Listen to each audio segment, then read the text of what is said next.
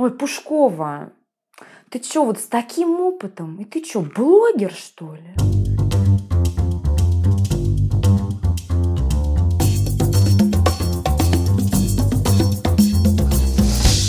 Всем привет! С вами Александра Кретова, автор и ведущая подкаста «Без лайков». Моя героиня, как и я, выпускница Высшей школы менеджмента Санкт-Петербургского государственного университета. До этого Аня училась в Лондоне, Италии и Гонконге. Международный опыт, которым сегодня мало кого удивишь, но который точно открывает большие возможности для работы в международных компаниях. Этот опыт развернул карьеру Ани на 180 градусов. Вместо FMCG корпорации и консалтинга, куда стремится попасть большинство наших выпускников, Аня выбрала антикорпорейт дорогу и стала блогером. Мне кажется, что уже настал тот момент, когда нужно представить мою героиню полностью. И да, это Аня Пушкова, образовательный консультант. В своем блоге Аня рассказывает о том, как улететь, учиться за границу и помогает абитуриентам с поступлением в зарубежные вузы. В этом подкасте Аня рассказала о самой себе. Она поделилась честно и искренне своей историей, своим опытом и своими мечтами. Спасибо, что слушаете, оставляете отзывы, делитесь в социальных сетях. Enjoy!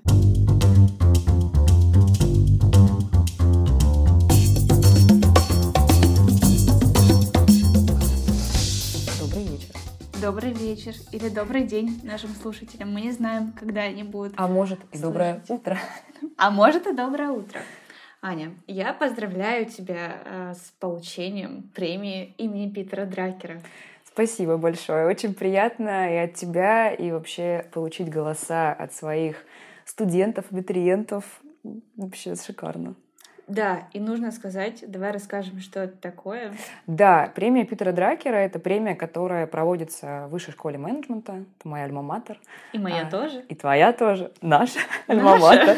Наша альма-матер, да, и там я считаю, что вообще эта премия — это потрясающая идея, которая была придумана 25 лет назад — Тогда же, когда была основана Высшая школа менеджмента Санкт-Петербургского государственного университета. Спустя 25 лет это все переросло в такую семейную традицию, когда Высшая школа менеджмента награждает выдающихся студентов и последние несколько лет выдающихся выпускников. А также любимых преподавателей. Любимых преподавателей. И, кстати говоря, в этом году была учреждена премия «Друг семьи». То есть, если ты дружишь с ВШМ, тогда тебе может а, прилететь когда-нибудь такая награда. Да, статуэточка в виде менеджера с чемоданчиком очень похожа на Оскар. Вот э, менеджер этот с чемоданчиком в моем случае символизирует антикорпорейт стар. То есть это такая звезда в предпринимательстве. Какая-то несостыковка получается. Но, Очень даже. Да, но я ее точно поставлю. Буду а рядом с собой? Конечно. А куда же? Рядом, рядом с, с, кров... рядом с кроваткой. Вот. Было безумно приятно приехать вообще в родные стены, э, понять, что на самом деле мало что поменялось с одной стороны, а с другой стороны все ребята, которые там были, они такие юные, такие заряженные, такие амбициозные. Я понимаю, что, божечки, вот это же вроде же я, мне же 18, но мне уже не 18. Мне, мне, мне 26, и вот как-то, знаешь, была такая прям такая прям несостыковка, знаешь, я вроде бы и с ними на одной волне, но вроде бы я уже понимаю, что нет, я уже выпорхнула из стены, я уже антикорпорейт стар. Помню, в 2017 году я была на дракере студенткой, и я смотрела, как эту награду вручают, и думала такая, блин, one day, когда-нибудь и я поднимусь. Серьезно? Абсолютно тебе говорю, да. И я прям, знаешь, у меня, ну, не могу сказать, что это голубая мечта, но я люблю признание. То есть мне это важно. Мы работаем над этим с моим психотерапевтом, но да, я очень хочу, чтобы люди видели то, что я делаю, и я знаю, что я делаю благое дело, оно очень быстро растет, и когда другие люди это тоже видят и ценят, мне очень приятно. А что для тебя еще значит признание и в чем оно проявляется? Статуэтку ты получила. Это мы уже знаем. Да. С этим мы тебя поздравили. Спасибо. Какие еще ты чувствуешь, либо находишь сейчас в своей деятельности подкрепление того, что ты на правильном пути, и то, mm-hmm. что ты делаешь, это благое дело. Давай я слушателям тогда расскажу вообще, что я делаю. это благое дело, это может быть очень разное. А, я образовательный консультант. Я помогаю детям улететь учиться за границу по стипендиям, грантам, сдать языковые экзамены, выучить английский язык с помощью различных продуктов и бесплатных материалов, и образовательных инициатив. В частности, с 17 мая я запустила первый краудфандинг стипендии в России – и, собственно, это стипендия, которую я основала год назад в честь своего папы, которого не стало, когда мне было 20 лет. А, все это, я считаю, достаточно благое дело, потому что оно изменяет жизни людей в корне. Тех людей, которые когда-то не верили в себя, у которых есть установки, я не знаю, от родителей, от друзей, что учеба за рубежом – это не для вас. Учеба за рубежом – это для богатых, для умных то есть дети реально приходят такие, а я, а я вот, ну, я тоже смогу. Да.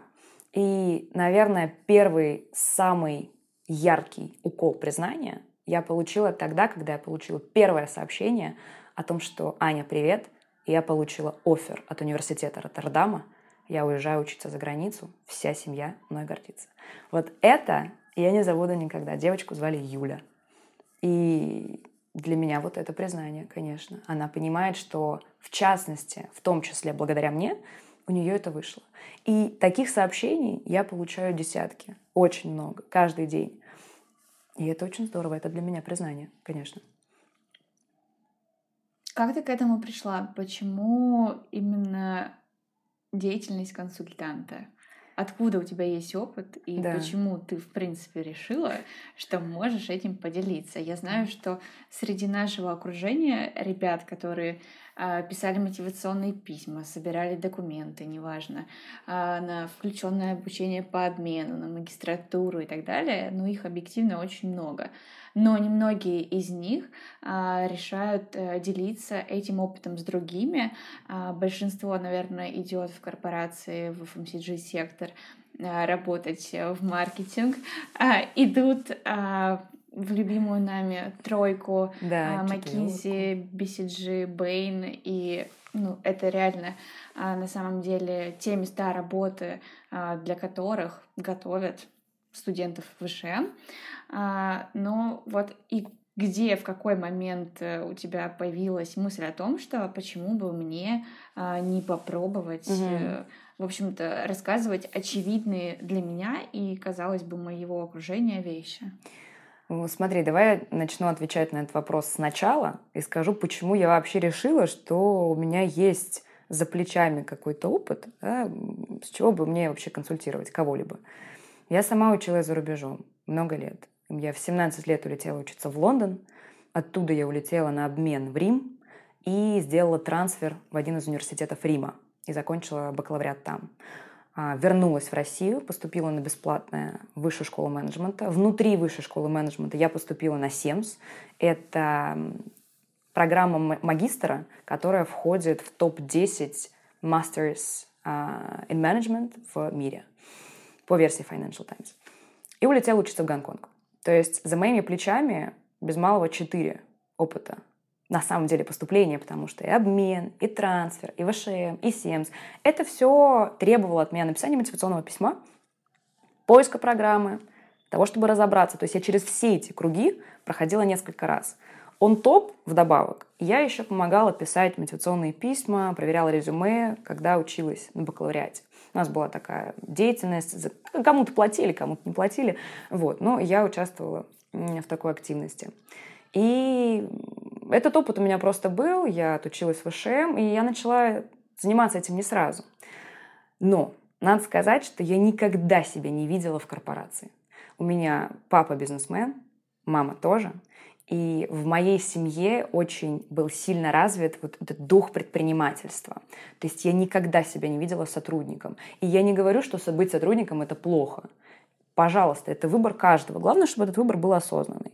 Для меня был осознанный выбор не пытаться даже попасть ни в какую тройку, ни в четверку. Я знала, что это не, не по натуре мне. И после выпуска из высшей школы менеджмента я кидалась из одного дела в другое, я пыталась делать бизнес – Э, мы объединились с моим одногруппником Ромой, и мы попробовали сделать стартап.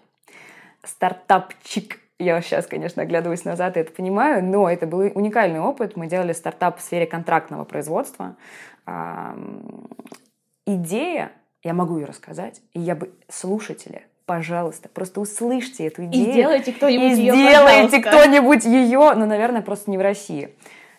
Саша, вот ты просыпаешься утром завтра и такая, я хочу произвести свою линию косметики, сделать STM, собственную торговую марку.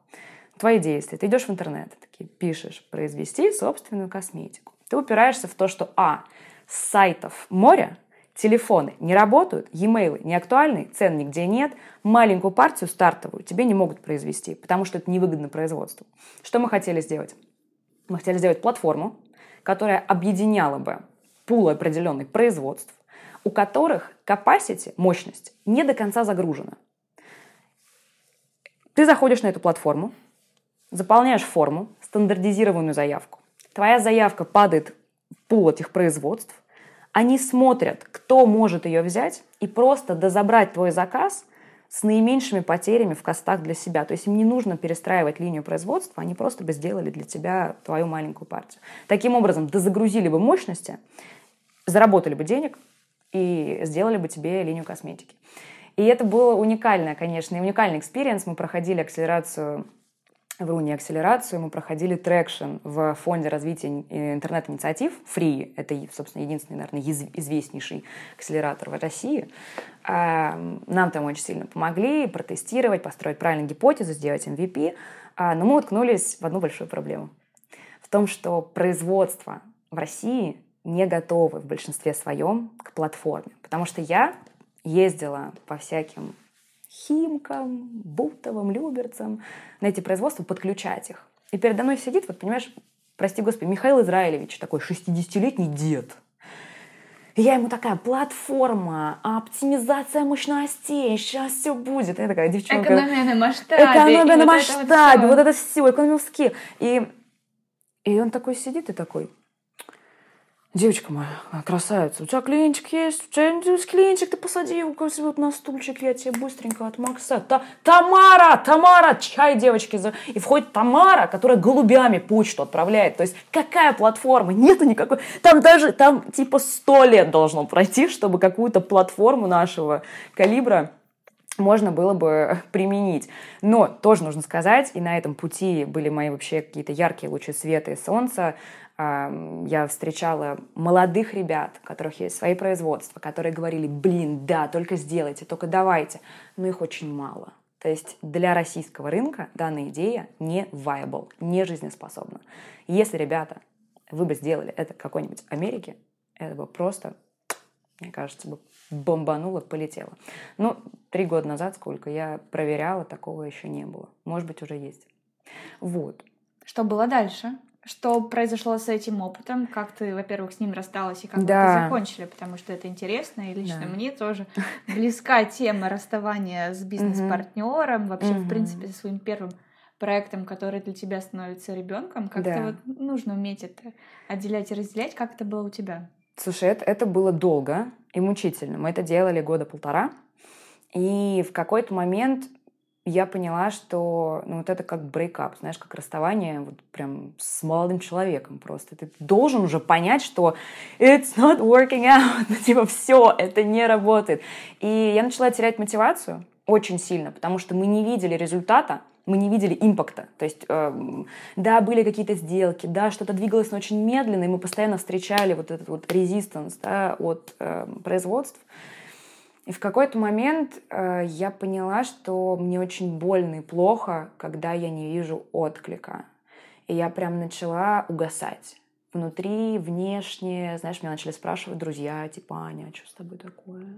А я, знаешь, помимо же всего прочего, мы все люди, Инстаграм, я вижу, как у всех уже одна позиция, вторая позиция, кто-то уже туда-сюда, а я... Старший аналитик Макинзи, да, старший младший аналитик, партнер. Младший партнер. И круто, с одной стороны, я радуюсь, ну, как human being.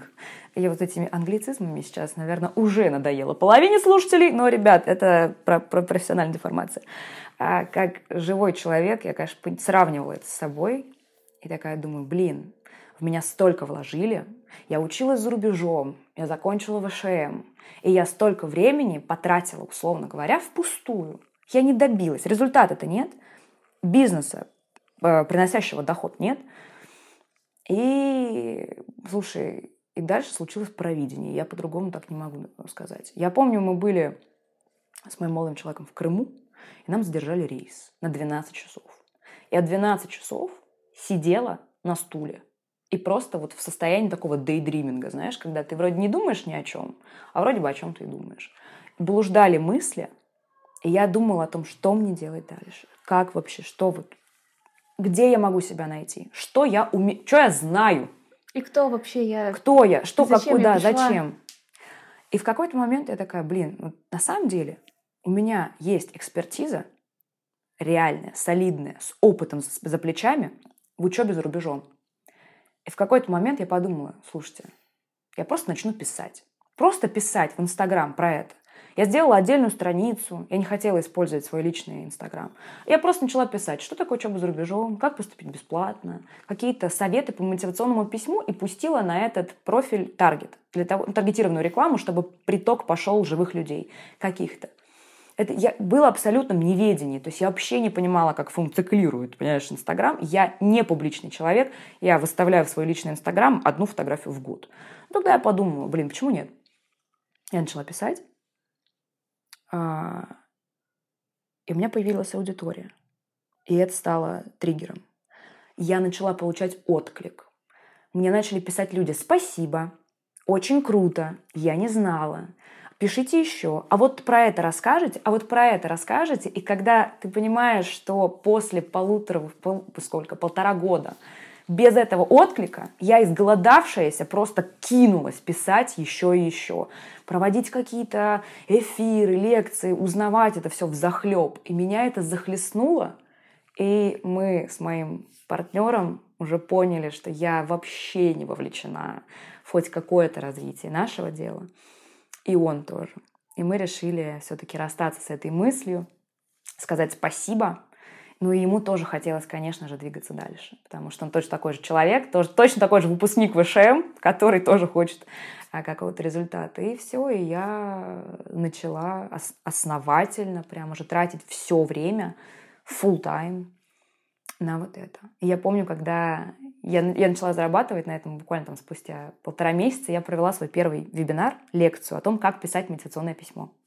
Она у меня стоила что-то 290 рублей, и я тогда заработала 9900, там что-то такое. И я такая, блин, вот это я красотка. Я реально, я помню эти первые, знаешь, вот какие-то еще и финансовую выгоду. И я угу. просто, это для меня такой, блин, то есть я могу делиться чем-то, что мне нравится, и еще и зарабатывать на этом. Надо поэксплорить, надо поисследовать, как это можно делать. И дальше случается чудо. Чудо, которое я встречала буквально еще один раз на просторах Инстаграм. А, у меня было там тысячи три подписчиков, и в какой-то момент я выложила пост о том, что я раздаю ресурсы для подготовки к IELTS, IELTS это языковой экзамен, бесплатно. За репост этого поста и отметку в сторис. Я думаю, ну сделает вот репост 200 человек, я буду просто счастлива. 300, друзья, пир на весь мир. 39 тысяч людей делает репост за три дня ко мне в блог, уже блог, приходит 45 тысяч людей. Моя целевая аудитория. И вот 45 тысяч глаз начинают на меня смотреть. И вот это был такой, знаешь, mind, mind shift, то есть изменение в сознании. То есть я поняла, окей, это А ты все... была к этому готова? Абсолютно нет. Абсолютно нет. Во-первых, ты понимаешь, что отправить 39 тысяч сообщений с ресурсами не представляется возможным по многим причинам. Одна из них реальность, да, ну то есть я, я наняла сразу же людей которые мне помогали отправлять сообщения. Меня поставили в теневой бан, потому что я отправляла ссылки в Инстаграме, так делать нельзя, на массу. А, я начала получать хейтерские сообщения с текстом «Да горит и в аду», «Да пусть вся семья твоя тоже сгорит, ты меня обманула», ты... А я, и еще раз, э, дорогие слушатели, я повторюсь, я, об... я нормальный человек. Я, я, не, я не готова к хейту, тем более такого формата. Э, и, конечно, я рыдала, у меня тряслись руки, я три ночи не спала, просто как-то а, а, а, пыталась отправить всем, всем угодить. Эм, писала об этом. И я такая думаю, боже мой, ну что же мне делать? Я думаю, все, окей, я не могу отправить это всем. Но все могут перейти по ссылке и откуда-то это скачать. И я сделала телеграм-канал выложила в сторис ссылку, сказала, на телеграм-канале висят ресурсы. Подпишитесь, я там буду писать про зарубеж. 8 тысяч людей подписались на мой телеграм-канал за сутки. Хорошая воронка из 35 8, кому было а, очень нужно. Кому было очень нужно, да. Ну, может, кто-то, знаешь, просто скачал и пошел. Так вот, итого, за три дня мы имеем блог в Инстаграм с 45 тысячами людей, которым интересно образование за рубежом, и телеграм-канал с 8 тысячами людей. То есть это то, к чему люди приходят, ну, там, не знаю, спустя год, спустя полтора, спустя два года активной работы, потому что в Инстаграм органически вырасти фактически невозможно. Ну вот у меня случилась магия. В каком году это было? В 2019? 19 19 Да, в 19 году. В сентябре. Это феноменально. Окей, сентябрь 2019 года. А, ты понимаешь, что у тебя есть аудитория, что ты думаешь с ней делать дальше? Продолжать все те же самые активности, которые были до этого полтора месяца? Или что происходит в твоей голове с учетом того, что, ну, действительно, у тебя плана никакого не было, и это просто все происходит по наитию. Абсолютно. Что было дальше? Что было дальше? А, смотри, рассказываю. В голове была паника. То есть я не понимала, что происходит. Я начала как можно скорее обучаться. Я помню, я купила какие-то лекции по тому, как вести Инстаграм, как делать сторис, как вовлекать аудиторию и так далее. Ну, то есть хоть какую-то, какие-то знания обрести для того, чтобы не упасть в грязь лицом. Но таки по канонам Инстаграма, которые я знаю сейчас, в грязь лицом я упала. Потому что я говорю, я не привыкла делать сторис, я не привыкла показывать себя, свое лицо, свою жизнь. И я выходила в сторис из серии два раза в неделю. Знаешь, там просто выложить какие-то материалы. К сожалению, эту горячую аудиторию, которая была интер- реально интересна, я очень во многом потеряла. Я потеряла их интерес, их лояльность, потому что я просто была человек, человеком в Википедии, знаешь, которая просто такой, ну, вот это вот ресурсы для этого. А это вот топ-10 ошибок в написании мотивационного письма. Я бы это изменила сейчас, конечно. Я бы открылась заставила бы себя, наверное, открыться чуть побыстрее. Но ведь ты это сделала просто чуть позже, да. опять же, понимая свои да. ошибки и делая эту работу над ошибками. Да, ну вот знаешь, это такая, это как дружба. Я, я очень, мне пришлось подружиться с блогом, вот с аудиторией, это прям процесс, который развивался. Я бы, наверное, даже это назвала тем, что тебе пришлось открыть себя с этой О, стороны да. и понять, О, да. какая ты можешь быть в этом, и что ты готова показывать, а что ты хочешь оставить О, да. А, в тени и, да. и оставить это для себя и для своей жизни. Да, ну и так зародилось, конечно, я это называю двумя, вот, вот это альтер-эго, да, и вот и мое, мое эго.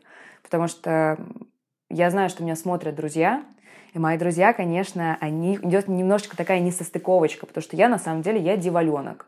Я использую нецензурную брань в своей речи очень часто, метко и смешно. Я люблю пошутить, я, я люблю, не знаю, там, пойти, потусовать. Ну, то есть я человечек-огонечек. А тут я образовательный консультант. Тут на меня смотрят дети. И я понимаю, что я I will not let them down. Я их не могу подвести. То есть я не могу им показать плохой пример. То есть я не могу протранслировать то, что э, взрослый человек, условно, может говорить матом в сторис. Я считаю, что это неприемлемо.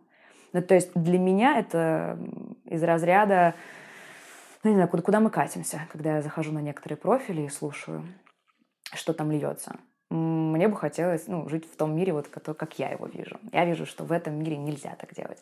Но в то же время обсценная лексика, она добавляет какой-то, не знаю, ну, какую-то яркость, что ли, какого-то оттенка в твою личность тоже.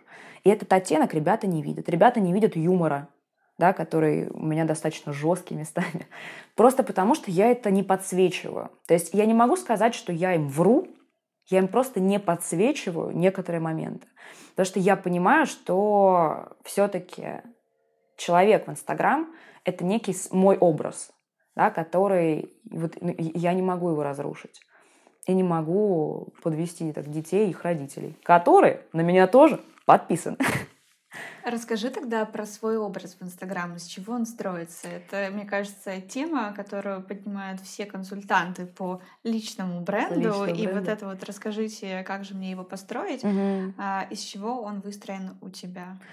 Слушай, вот мы говорим образ, и образ, в мо... Ну, мне кажется, знаешь, такая даже не сильно правильно, не сильно правильно подобранное слово, потому что образ это то, что ты придумываешь. Я бы сказала, что это реально часть моей личности, на которую льется свет и камера, мотор. Эм, из чего он строится? Во-первых, из любви. Я очень люблю все, что я делаю, и это видно. Это нельзя сымитировать, нельзя придумать, нельзя, чтобы вот типа ты сидишь и глаза хоп загорелись по включателю. Они просто горят. И мне кажется, это первое, с чем сталкивается человек, который заходит и вообще смотрит все, что угодно. Платное, неплатное, сторис, не сторис. Вот они чувствуют любовь. Они чувствуют честность. Я с ними честна. Все, что я подсвечиваю, это максимально я. Я не буду придумывать, врать, а, прикрывать, знаете, какие-то там части моей биографии или еще что-то. Да, так вот, да, ошибки были. Я училась за рубежом, допустим, за деньги, не по стипендии. Я даже не знала, что я со своей медалью вообще-то заслуживаю скидки в 50%. Я просто не дошла на сайте до этой страницы. Это, кстати, одна из причин, почему я начала про это писать. То есть я совершила очень много ошибок, которые я с удовольствием могу рассказать аудитории. Любовь честность, искренность, эм, результаты. Я транслирую результаты своих учеников, своих студентов, своих подписчиков. Я ими горжусь. Я думаю, что во многом личный бренд образовательного консультанта строится ну, на том, куда и как поступают ребята, которые к нему обращаются. Конечно, да. так же, как и личный э, бренд, и вообще, в принципе, любой бренд э, высшего учебного заведения да. строится а, в умах абитуриентов за счет того, чем занимаются выпускники этого учебного да. заведения. Да, да, да, да. Вот. И любовь, честность, результаты. Я знаю, что моя аудитория мне очень доверяет. И мне, кстати говоря, очень часто пишут люди, Сириане, вот только на тебя подписалась, блин, я тебе так доверяю, у тебя есть что-нибудь, что, что купить у тебя можно? Просто вот я хочу к тебе на курс, потому что я тебе доверяю. А это как раз, знаешь, такая это вот, доверие, это результат пазлика, который никогда не подводит. То есть, когда я что-то обещаю, я всегда это делаю. Когда я говорю, что вот будет так-то и так-то, так-то на курсе, я делаю это и еще что-нибудь. И, кстати говоря, это не какой-то маркетинговый прием, маркетинговый прием. Просто, просто так получается, знаешь, у меня еще такая команда собралась. Ну, как собралась? Я ее собрала. Мы все, мы все немножко шизой. То есть мы очень любим то, что мы делаем, и мы готовы не спать, не есть, но сделать очень круто. Мы очень любим английский язык, очень любим студентов, и поэтому наш продукт всегда получается такими, какими они получаются, не знаю, волшебными. Да. Вот. Так, и про команду. Вообще вернемся обратно в сентябрь 2019 года. Есть у тебя блог с аудиторией в 45 тысяч yes. А, человек, и что ты планируешь с этим делать дальше? Какие твои шаги? Ты, ну, это знаешь, из разряда я проснулась а, звездой да, сегодня, да. завтра, все. Здравствуйте. Да. Здравствуй, мир, вот это я. Я понимаю, что аудитория пришла не просто так. Они пришли читать про поступление за рубеж, и я начала им это давать. Я начала писать посты, я писала в Телеграм, потихонечку, полигонечку. Я начала с ними общаться в директе, начала узнавать, чего они хотят, чего они не хотят, чего они боятся. То есть я начала создавать контент. Много. Тогда уже, вот тогда была совершена ошибка, что я не выставила себе никакого графика. Я выходила в Инстаграм каждый день. А, то есть нет выходных, нет ничего. Мы вот, а, я начала генерировать контент каждый день, скажем так. То есть какие-то посты, какая-то информация выходила каждый день. В сторис, да, я все-таки пыталась там высказать, вот новый пост вышел, еще вот это вышло, еще вот это вышло, и еще вот тут можете прочитать. Вот. Но контент я начала генерировать страшно. Я начала делать лекции, какие-то бесплатные, какие-то платные. Потому что с предпринимательской, опять же, жилкой и ноткой я это смотрела как на то, что мне нравится делать, я хочу делиться. Я думаю так, я дам бесплатно максимально для того, чтобы ребята, у которых средств нет, могли реально сами поступить, и кейсов таких у меня сотни, которые просто поступали по моим советам в блоге. Но для тех, кто, может быть, хочет что-то мне заплатить, я могу дать еще более глубокую, плотную информацию по тем или иным вопросам. И я начала снимать лекции. Мы можем назвать их вебинары. Я не очень люблю это слово, потому что звучит для меня очень инфо, инфо-цыгански. Да, привет, инфо, инфо-цыганка. Да, да, да, да, да. Ну, вот это я тоже часто слышала, особенно в начале от своих друзей, на мной подтрунивали, что вот, цыган, цыганье, цыганье. Ну, результаты к сожалению или к счастью, говорят сами за себя. Для меня инфо-цыганство — это те ребята, которые берут какую-то очевидную информацию, ни черта не добавляют оттуда своего, не перегладывают на свой опыт и как-то просто завуалированно втюхивают э, людям. Я, во-первых, беру информацию, пропускаю ее через себя, через свой опыт шестилетней учебы за рубежом. Я это грамотно структурирую и преподаю так, чтобы меня поняли и услышали. И я никогда никому ничего не втюхиваю. Вот со мной работает сейчас в команде девушка а, Виктория. Это моя правая рука, это мой инфопродюсер, это называется у блогеров, но вообще это просто человек, который помогает мне продавать. Что продавать мне реально до сих пор сложно. Хотя я знаю, что мы делаем офигенное дело, мы делаем крутые продукты. Но вот выйти и сказать, типа, покупайте, мне почему-то до сих пор сложно. Я не умею. Вот, а причем вот. сложно всегда свое продавать. Да, вот посоветовать что-то чужое, рассказать о чем-то чужом, пожалуйста. Вообще, да. вообще с удовольствием. Это удивительно. Удивительно, но работаем над этим. Работаем над этим, и я понимаю, что со временем становится лучше и лучше. Но я это вижу просто по количеству людей, которые доходят таки до меня и до моих курсов. Вот. Возвращаемся еще Да раз. что ж такое? Третий раз. Сентябрь 19 года. Смотри, уже не сентябрь. Что Допустим, пол, полгода, полгода я начинаю создавать вот эти лекции да. разовые. А, мне начинает приходить еще больше аудитории, начинаю вкладывать обратно. Я подхожу к этому как к любимому делу, как предприниматель, к какому-то бизнесу. Да? Это может разрастись. Я вижу в этом перспективу. Угу. В январе, получается, 2020 года а, я нанимаю первую сотрудницу, которая у меня работает на фултайме. Это моя личная помощница, мой ассистент. Ее зовут Даша.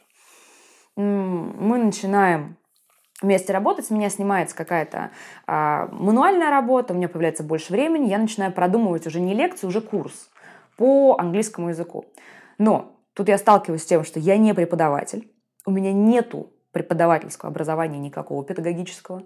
А синдром самозванца просто занимает сцену, и я очень долго не решалась. И я решилась на курс по английскому языку, на первый, по разговорному. Потому что вот это как раз то, что я точно умею спустя 6 лет жизни там, за рубежом, общения, учебы на, э, на английском языке. Это то, что я умею делать. И это то, что я помню, для меня в 17 лет явилось просто страшной проблемой. Когда я прилетела в ВУЗ, шла по коридору, такая новенькая, и ко мне подходит парень и начинает говорить на английском, на котором я вообще ни слова не понимаю, потому что, собственно, два слова нормальных и пять слов сленга. А я после гимназии академической а, вообще, вообще не ален. То есть я, я не понимала, как говорить на языке. Сейчас это как-то проще, мне кажется, детям. Есть тиктоки, есть всякие инстаграмы, блоги. Но ты как-то, знаешь, ты можешь послушать. Тогда я училась на какой-нибудь сплетнице реально, вот э, разговорному английскому языку. И я сделала трехнедельный курс. Это был июнь 2020 И полетела. Потом я запустила второй поток, третий поток. Каждый из потоков в два раза превышал по количеству участников предыдущий. И я поняла, блин, кайф. А какой кайф был снимать лекции. Вот это, наверное, то, что постоянно, знаешь, перезапускает вот этот вот предпринимательский какой-то механизм у меня. Mm-hmm. То есть я создаю, я это делаю с удовольствием, я снимаю лекции, получаю удовольствие, потом я это выгружаю для ребят, ребята говорят, боже, кайф, я получаю обратную связь, и мне хочется делать еще. И это циклично. И это фактически, я думала, не заканчивается, но мы дойдем до этого момента, до моего выгорания в декабре. Но пока что был июнь. Я тогда с молодым человеком улетела на Бали, на полгода. Мы провели замечательный карантин на Бали, закрытым полностью от туристов. Это было волшебное время. Там я, в принципе, делала только две вещи. Работала и серфила. Серфила и работала. Работа на Бали, кстати, такая себе история. Мне не понравилось. На Бали надо отдыхать. Ну вот, но я не могла остановиться, мне очень все это полюбилось. Я уже начала выходить больше как человек в Инстаграм, то есть я показывала, где я, что, я, что со мной происходит, я видела отклик у ребят, что это им нравится. И, знаешь, ну вот мы как-то все дружились, дружились, дружились больше. И в августе 2020 ко мне приходит в команду Вика. Это вот мой инфопродюсер, девочка, которая помогает мне продавать. Мы понимаем, что хочется выходить с каким-то более серьезным продуктом, начинаем штормить, понимаем, что есть аудитория, запрос на курс по IELTS. То есть Всем очень понравился мой вебинар, моя лекция, потому что я сама его сдала на 8,5 из 9, я прекрасно изучила формат, там прошла несколько курсов э, для преподавателей и так далее. Я поняла, что можно рассказать и как ребят подготовить. И тут начинает команда расти как на дрожжах, потому что мне нужны уже кураторы, мне уже нужен методолог, который бы со мной вместе, да, как-то все это, чтобы обрело форму удобоваримую для слушателей. И таким образом нас уже становится там двое, трое. Я беру человека, который помогает мне снимать, там сторис делать. И все, слово за слово, в августе мы запускаем первый курс, который становится флагманским для меня курсом. Он называется Ready Set IELTS. И вот уже буквально на той неделе законч... закончился третий поток. Это восьминедельный курс, а, где есть 25 уроков. Все, все лекции отсняты уже с а, операторами, с командой, продакшн, то есть все по-взрослому. Это уже не просто вебинары, знаешь, которые ты делаешь в ОБС с презой, сам все переключаешь. Вот. И с этого курса, наверное, я уже поняла, что мы выходим на такой уже прям бизнес-уровень. То есть там уже прибыль начала исчисляться. Давай добавим цифры. Что было изначально? Что было дальше? И вообще Откуда у тебя была возможность экспериментировать сначала со своим стартапом? Да, да. А потом экспериментировать с блогом. На какие деньги, на средства, собственно, ты Я жила существовала. после университета? Да. да, смотри, ну, во-первых, э, тогда мы вернемся вообще в 15 год. Я сказала, что в 2015 году у меня не стало папы.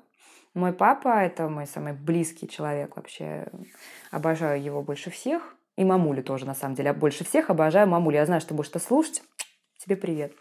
Но папа, помимо всего прочего, был мне и финансовым, конечно, финансовой поддержкой. То есть он спонсировал мое обучение за рубежом, он спонсировал просто меня. Ты а, была его а, инвестиционным проектом. Да, да, кстати, весьма прибыльным инвестиционным проектом. И после я вступила в наследство, там была на самом деле отдельная история, которую мы не будем затрагивать в подкасте, но как, какая-то сумма денег у меня была, то есть я жила на нее. Мне, когда я переехала в Москву после выпуска из ВШМ, помогал мой молодой человек, Сава, большое ему спасибо за это. И вот это были не те суммы, наверное, которые там думают сейчас слушатели, это были абсолютно такие обычные деньги, да, то есть не, не огромные. Вот. И я экспериментировала благодаря этому. В августе 2019 года на, своем, на своей первой лекции я заработала 9900 рублей. Спустя год на курсе по IELTS, я тебе вот сейчас, чтобы не соврать, но это было от полутора миллиона рублей. То есть я знаю, что мы могли бы сделать больше еще, но у меня ограниченное количество людей на курсах. То есть я не дожимаю профиты абсолютно осознанно.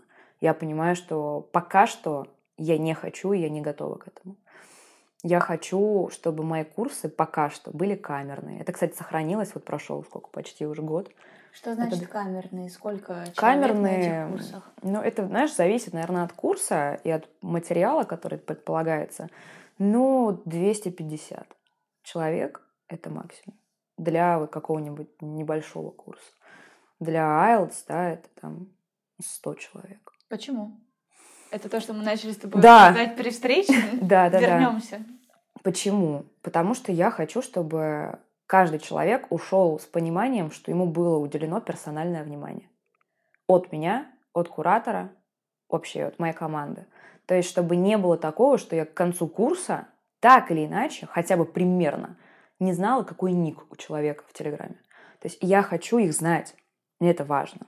Я хочу сейчас быть максимально включенной в эти продукты, для того, чтобы, помимо всего прочего, понимать, как они проходят, отлаживать операционку, и потом уже, когда я к этому приду морально, быть готовой к скейлу. Это мне сейчас говорит э, выпускник высшей школы менеджмента, да? Да, да, да. Да, ну вот э, я так ощущаю, я в принципе очень многое делаю просто потому, что я так чувствую. Мне не нужно подкрепление никакое рациональное. То есть у меня, я прекрасно понимаю, что потенциал моих продуктов, он в разы больше, чем то, что сейчас происходит. Вот последний мой курс, такой не курс, это интенсив, English Stretching, мы закрыли продажи за ночь. То есть вот он открылся вечером, утром я просыпаюсь, смотрю, что мы даже перебрали немножко. Так все, закрываем. И мне пишут ребята, Аня, блин, ну давай, ну пожалуйста, я до Сбера добежал, бабки положить. И я понимаю, что, блин, я вроде хочу ему угодить, но я понимаю, что не, пойдет перекос энергетический. Это важно. Вот. Так что, да. И вот то, что мы закрываем продажи, это может быть рассмотрено как какой-то маркетинговый ход. Типа, мои курсы сложно купить. Но я тут думаю, что это просто играет нам на руку реальность. А реальность такова. Мои продукты быстро разбирают. Ну вот. Я думаю, что это, это неплохо. А, я думаю, что когда я буду готова к тому, чтобы реально открыть больше мест и делать более грандиозные запуски, этот эффект сохранится. Того, что надо покупать быстро, пока не заняли. И, конечно же, глобальный вижен того, куда я иду. Кстати, это на самом деле отдельная тема. Вообще глобальный вижен, куда я иду. Я, кстати, рассказывала только своей команде. Давай расскажем это сейчас. Э, да. Вопрос э, витает в воздухе, и задать его нужно. А Какая вот мы... твоя миссия? А вот мы сейчас будем про это говорить, или такими вернемся в август 2020 и поговорим о том, что было тогда? и дойдем все-таки до сегодняшнего момента. Тогда еще не было глобального вижена. Тогда не было. Тогда я шла просто по наитию, вот делаем, прикольно. Помогаем, прикольно. Давай. Прошел курс, да, мы увидели, ребята сдали. У нас есть э, результаты 8,5 на курсе. 8,5 на секунду – это мой результат. А я такие неплохо говорю по-английски. 8,5 – это C2. Уровень э, носителя, он так называется. Мы запустили один поток, запустили другой. Параллельно я начала создавать другие образовательные инициативы. Мы сделали с командой прикольную штуку, называется Education календарь. Это календарь с образовательными событиями для студентов. А, я ее не сильно педалирую, но даже кто, кто кому интересно, тот находит такая, такое место, где просто собраны, знаешь, вот эти все кейс-чемпионаты, стажировки, все вот в одном месте для студента. Вот хочешь какой-то glow-up студенческий получить себе в резюме, заходи на education календарь, ходи на эти мероприятия. Почему сделала? Потому что когда была студентом, мне это не хватало. Это вообще мое любимое. Я делаю на самом деле для себя. Все вот, все, что я пишу, все, что я делаю, я делаю для себя 17-летний, для себя на первом курсе, втором, А для третьем. себя в том возрасте, в котором ты сейчас, что О. ты делаешь? В, в плане работы? Да. Просто ее. Это то, что меня движет, и я на самом деле понимаю, что мне даже в какой-то момент, наверное, придется, знаешь, вот пушбэчить. То есть у меня работа потихонечку, она прям, я вижу, как она захватывает все, все время все свободное время, у меня там перекос э, там уже с личных отношений, то есть какое-то время, когда я могу побыть с девушкой, да, своему молодому человеку, я предпочитаю посидеть и что-нибудь пописать. Это меня очень сильно наполняет. Просто сам факт работы. Ну и признание, мы сейчас зацепимся. сказать, сори, у меня сейчас важный момент. Слушай, Хочу пописать, подожди. Да, ну вот как-то так реально происходит. Вот. И а о чем мы говорили до этого? Что-то интересное было. Как ты пришла к тому, что Йо, да. в твоей голове появилась... Э, глобальная, глобальная миссия. Появилась форма, словесная форма угу. того, что ты несешь в этот мир, и, в общем-то, да. миссия. А ты знаешь, это все просто потихоньку были пазлики одного большого пазла. В июле я еще основала стипендию в честь папы. Получился безумный отклик. Стипендия на тот момент составляла 2000 евро и финансировалась полностью из моих средств. У меня был только один стипендиат, который я выиграл, девочка Надюша. И вот мы с ней целый год работали. Она получила офер от тех вузов, которые хотела. Сейчас мы ждем, дожидаемся остатки результатов по стипендиям еще. Потому что 2000 евро – это как раз то, что покрывает вот этот трамплин до того момента, когда ты получаешь возможность получить возможность. Ну, давай скажем, сдать... что тебе нужно сдать экзамен. Да, тебе нужно сдать экзамен. Разослать, разослать им, университеты. application fee оплатить, оплатить переводы, оплатить легализацию документов. Это все деньги. Когда ты подаешься в много вузов, это большие деньги. Мы там на application fee только на одни стипендии, по-моему, 500 долларов потратили, чтобы тебе не соврать. GMAT тот же самый, да, 250 долларов, пожалуйста. А IELTS примерно то же самое, сумма в зависимости от формата. Ну вот и 2000 евро. Казалось бы, да, маленькая штука, а это позволяет человеку, у которого ну совсем нет возможности а, заработать эти деньги, да, который, помимо всего прочего, там, неполноценная семья, и, в принципе, эта стипендия, она направлена на детей, которые лишились кормильца. Ну, собственно говоря, такая аналогия между тем, что вот я потеряла папу. Для тех детей, которые рвутся за рубеж, но не имеют финансовой возможности даже подать документы. И вот это курсы, образовательные инициативы в какой-то момент просто сформировались для меня вот в этот вижен того, что я хочу быть в образовании, в техе, я хочу помогать поступить за рубеж на масштабе. У меня нет личных консультаций, потому что я понимаю, что я лучше потрачу полтора часа, создавая какой-то продукт, бесплатный или платный, но который поможет не одному человеку, а десяткам людей. Вот, вот такой вот трейд -офф. И к чему это все идет, я понимаю, что я приду, скорее всего, туда, откуда я убежала два года назад. Все придет к платформе, к отделению моего личного бренда и продуктов. Я думаю, что мы когда-нибудь будем снимать какие-то парные курсы, не когда-нибудь, на горизонте уже достаточно видимым какие-то. Я буду приглашать экспертов, и я не всегда буду вот 24 на 7 в онлайне, потому что это очень сложно. И в декабре 2020 это привело меня к выгоранию. Я выгорела, это не, вот знаете, такой buzzword, который звучит из каждого утюга, это не усталость, это не лень, это диагноз, это не болезнь, но это, это диагноз, который был поставлен мне двумя независимыми клиническими психотерапевтами. Так вот, так вот вышло. И я начала, вот, э, я сначала не осознала, сначала было отрицание. Я думаю, какое выгорание, когда я так люблю работу? Ну как? А в этом-то, собственно говоря, и ловушка. Это то, что, знаешь, мы сейчас обсуждали, что я, я вижу, как работа, она завладевает вообще всеми частями моей жизни.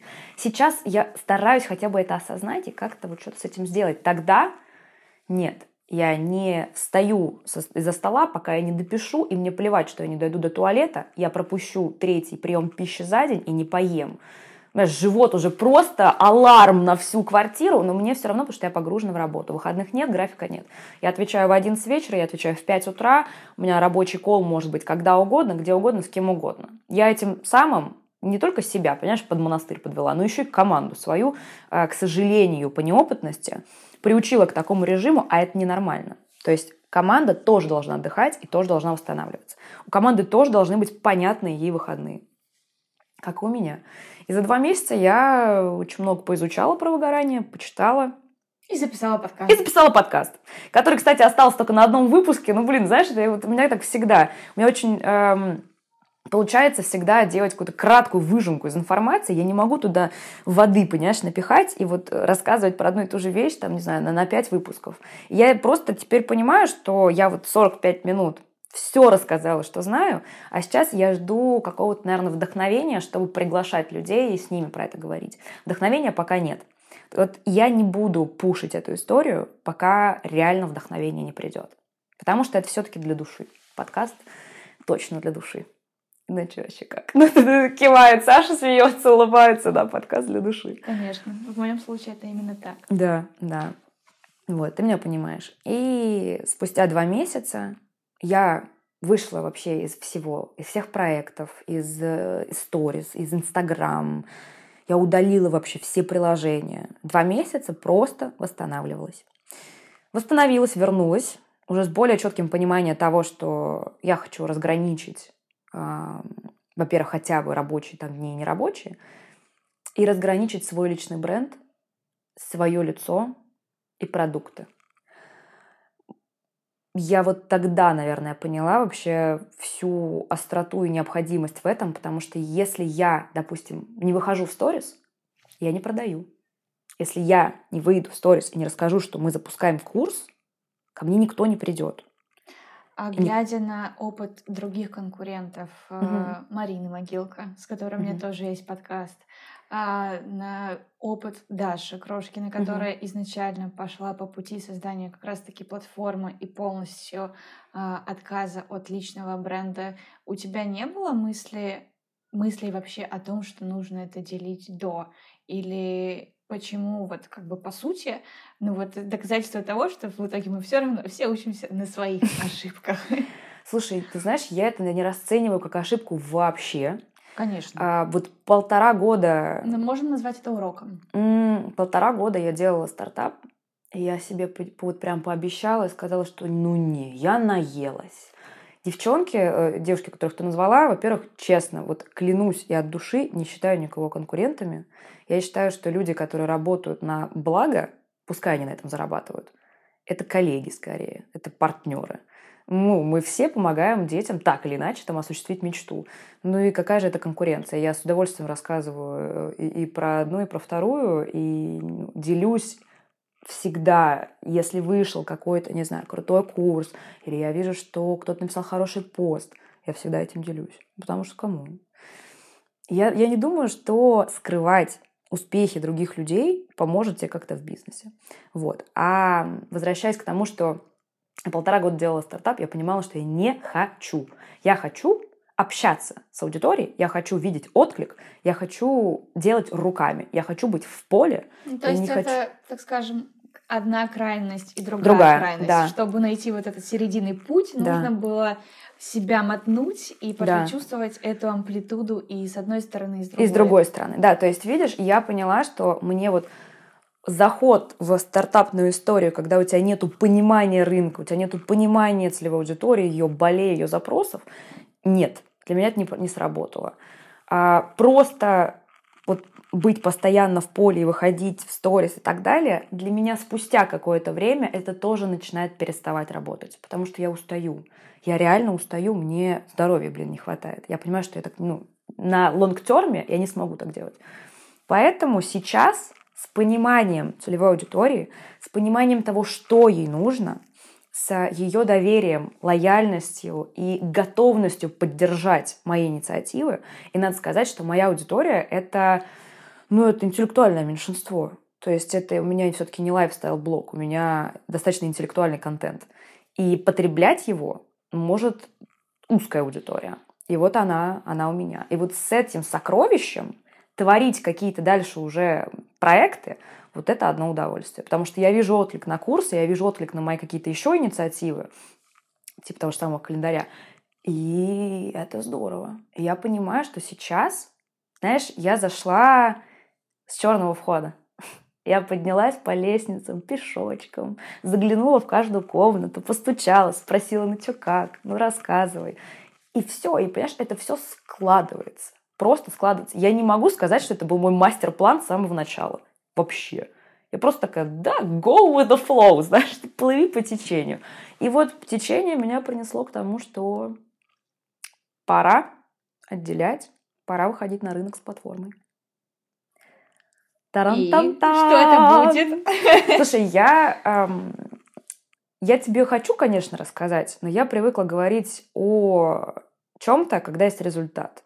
Я не люблю говорить гоп, пока я не перепрыгнула. Я четко понимаю форму, и там, даже название, и УТП и так далее, это платформа, с помощью которой ребята будут готовиться и поступать к mm-hmm. университету. Ну, я думаю, что Собственно, Америку вот так. здесь мы ни для кого да, не откроем. а Америку, Америку мы здесь ни для кого не откроем. А, это не, это не стартап в понимании, там, допустим, Даши Крошкиной, потому что Даша на стадии фри, оно все-таки работает на большой рынок, это все-таки... На большие рынки. Да, да, да, на большой рынок я имею в виду мировой, да, то есть ее знают по миру, она поднимает сумасшедшие деньги благодаря тому, что она привлекает и собирает данные об аудитории там со всего мира. я, знаешь, я буду идти постепенно, вот ровно таким же размеренным шагом, которым я, собственно, шла все это время. Я буду делать сначала для России, а потом для, может, СНГ, а потом, может быть, и потом. Знаешь, я не хочу закидывать удочку на 10 километров тысяч вперед. Я, я, ну, просто это не мое. И вот обрести какое-то осознание, понимание того, что мое, а что не мое, это, это дорогого стоит. Ну, согласись, что амбиции у тебя, они есть. И Конечно. их не может быть, учитывая то, какой ты путь прошла и в каком окружении ты выросла. Да. И как здесь э, обуздать, во-первых, эту энергию, которая угу. бьется явно через край, и амбиции, угу. и опять же сравнение себя с другими, которое угу. всегда было, есть и будет, каким бы осознанным ты ни был, угу. а, но тем не менее выбрать для себя тот путь, что Даша, конечно, крутая, молодец, обожаю Дашу, передаю ей привет, а, но при этом решить, что, окей, я буду делать просто по-другому, и это тоже найдет свою аудиторию, своего потребителя. Так потому что энергия хлестает и выходит из берегов и находит, куда выходить. Я же ее трачу. Я трачу очень много. Мои амбиции здесь мне не то, что не мешают. Я понимаю, что я, я и так прыгаю через голову на самом деле. Mm-hmm. Я вот, как бы, как сказать, с умом, да, там, с каким-то более-менее продуктовым вообще пониманием с точки зрения бизнеса занимаюсь этим год. Год. Я считаю, что за этот срок было сделано просто колоссальное количество проектов успешных.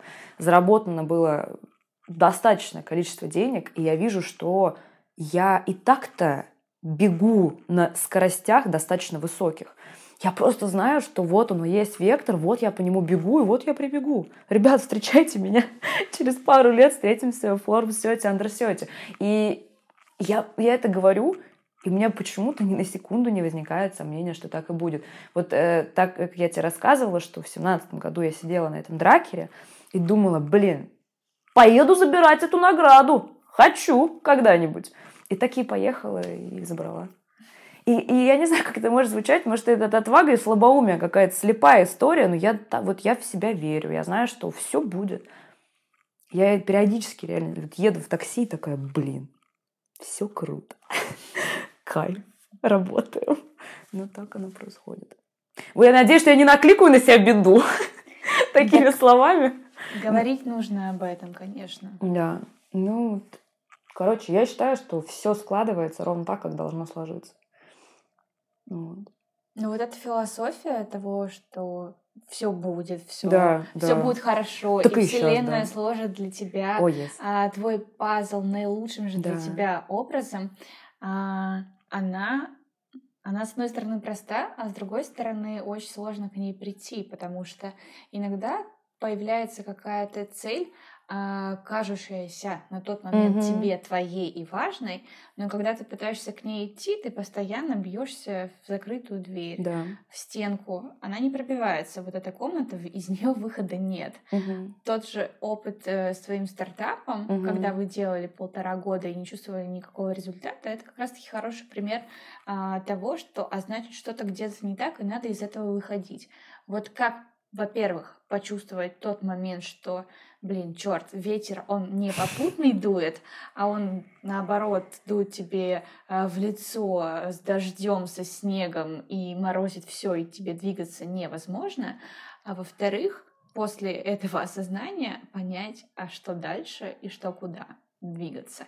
Вот исходя из твоего опыта и из той трансформации, которую mm-hmm. ты прожила, что здесь ты можешь порекомендовать тем ребятам э, и нашим слушателям, которые находятся где-то в схожем положении, и они чувствуют, что не совсем на том месте, где они хотят быть, и вроде бы и это интересно, и это интересно, но страшно, вот страшно туда пойти. Конечно, можно попробовать все, но, тем не менее, важно учитывать, что энергия и ресурсы, они конечны. Знаешь, я бы процитировала речь, которую я сказала, когда мне вручали эту премию. Я, я говорила примерно следующее, что я помню, что такое учеба в ВШ на магистратуре. Когда ты учишься среди ребят, голубая мечта которых получить работу в тройке, в четверке, в корпорациях. И, а у тебя нет. Ты такой, блин, а я, может, что-то свое хочу. Ну вот, вот если этот огонек предпринимательский, он тлеет где-то внутри, хотя бы очень тускло, но тлеет, его надо заливать керосином, потому что нельзя красть у мира таланты свои, результаты свои, возможность того, что ты этот мир поменяешь, нельзя это красть. Надо заливать этот огонек керосином и не давать давать ему потухнуть от сомнений в себе, от того, что ой, а у меня не получится, ой, а что про меня скажут? Вот это просто мое самое любимое. Скажут, друзья, вначале скажут, скажут, что ой, да куда ты лезешь? Ой, да, да зачем? Я помню, когда мне мой замечательный одногруппник, а, когда я начала писать про обучение за рубежом, мы сидели, кстати говоря, около Яндекса и такие, а он уже глубоко в BCG. Ой, Пушкова, ты чё, вот с таким опытом? И ты чё, блогер, что ли? И я сижу в выступлении, блин, мне неприятно, с одной стороны, с другой стороны, я улыбаюсь, и как бы я, я не мне некомфортно, а что делать? Ну да, говорю, блогер. Ну, прошло полтора года. Больше тысячи людей уехали учиться за рубеж благодаря моим лекциям и продуктам. Она заработала много миллионов рублей. В моем штате 15 человек работает. Дальше горы будут свернуты, просто неистовые. А просто все началось с одного, блин, поста в Инстаграм. И тогда я не побоялась получить вот этот вот шлепок. Ты что, блогер? Ну да, блогер. Ром, там сделка закрывается. Тебе пора. Иди поработай. А я пойду менять мир. Ну и я сейчас, конечно, могу прозвучать так, как будто бы я там как-то снисходительно или там, неуважительно думаю о ребятах, которые идут в корпорации, либо в тройку. Но знаете, что я вам хочу сказать? Я не неуважительно отношусь. Я боюсь, друзья, что очень многие люди, которые там работают, на самом деле врут себе. Себе врут и окружающим тоже врут. Потому что такой вот условный одногруппник, который глубоко в BCG, может, он сам мечтает что-то сделать. Но вот из-за того, что он уже не на этом месте, он начинает гасить тех, кто пытается. Так делать нельзя. Тех, кто пытается, надо поддерживать. Всеми способами. Если ваши друзья, мои дорогие слушатели, что-то пытаются делать, поддержите их репостом, рассказом, покупкой, чем угодно. То, что это страшно и тяжело. Но это как раз тот барьер, который отделяет предпринимателя от нет непредпринимателя. Предприниматель, он что делает? Он рискует, он всегда готов взять на себя гораздо Конечно. больше рисков, чем любой другой. Он рискует, и он предпринимает, блин. Понимаешь? Он деятельный.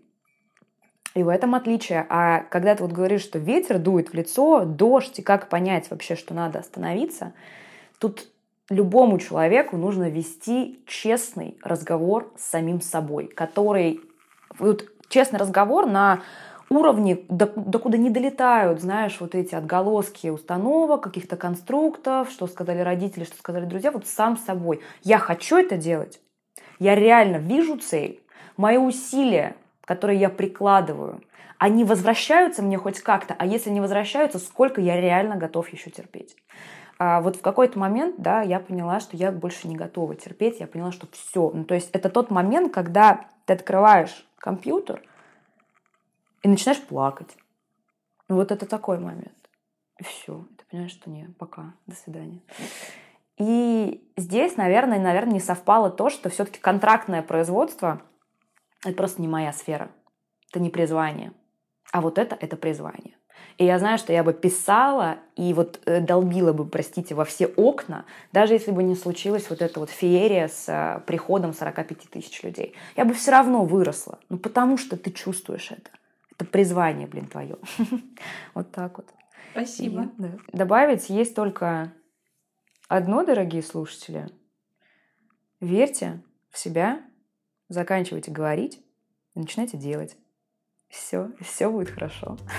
А мы с тобой продолжим говорить. Спасибо большое. Спасибо. Это был подкаст «Без лайков», где я, ведущая Александра Кретова, рассказываю живые истории удивительных людей. Вы можете также послушать интервью с Мариной Могилко об образовании. Слушайте без лайков на всех основных платформах для подкастов, включая Apple Podcast, Яндекс Музыку и Castbox. Ваши идеи и вопросы присылайте на почту в описании и отмечайте меня, Алекс Кретова, в своих сторис Instagram. Нам очень важна обратная связь и хочется, чтобы этот подкаст услышало как можно больше людей. Благодарю, что были этот час с нами.